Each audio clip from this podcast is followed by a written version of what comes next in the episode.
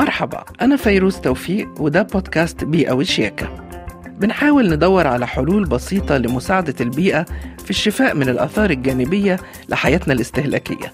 تابعونا على موقع مونت كارلو الدولية وتطبيقات البودكاست. اركن على جنب. يا جماعة، لا أخفيكم سراً، أنا بحب قيادة السيارة لمسافات طويلة ولا سواقين الشاحنات على طرق السفر. حقيقي بلاقي متعة في السواقة والسفر بالسيارة وموسيقتي معايا على العالي، لكن بما أن كوكبنا أصبح تعيس ومختنق بالتلوث، كان يجب أن أجد حلول لتقليل من استخدام سيارتي والتخفيض الانبعاثات الكربونية.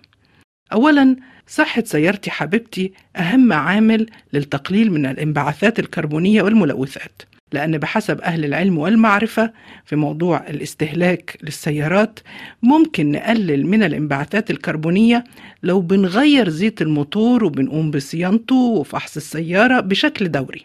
كذلك التخفيف من استخدام التدفئة والتكييف، إلا طبعا عندما تكون درجات الحرارة شديدة السخونة أو برد قارس.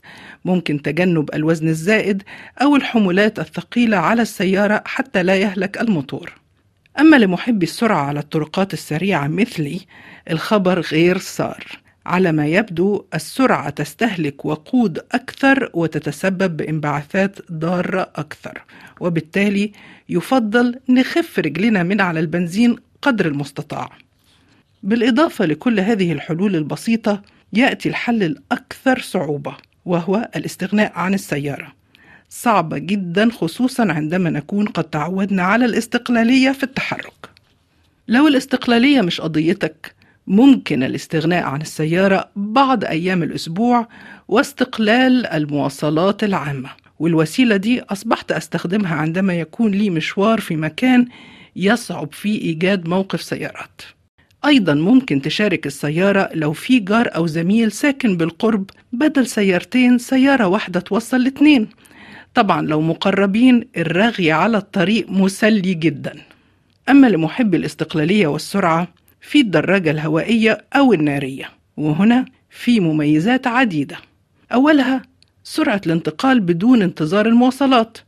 ثانيا، الدراجة الهوائية تساعد على تنشيط الدورة الدموية وتقوية العضلات، وبالتالي وفرنا يوم في الجيم وحافظنا على لياقتنا. أما الدراجة النارية، متعة السرعة وتجنب الازدحام لما تغرز بين السيارات. وما ننساش أقدم وسيلة انتقال، خصوصا لما تكون المسافة قريبة، الموتورجل، صحية ومجانية. ممكن محاولة تطبيق فكرة أو أكثر من اللي طرحتها، وهو كله في صالح بيئتنا وصحتنا.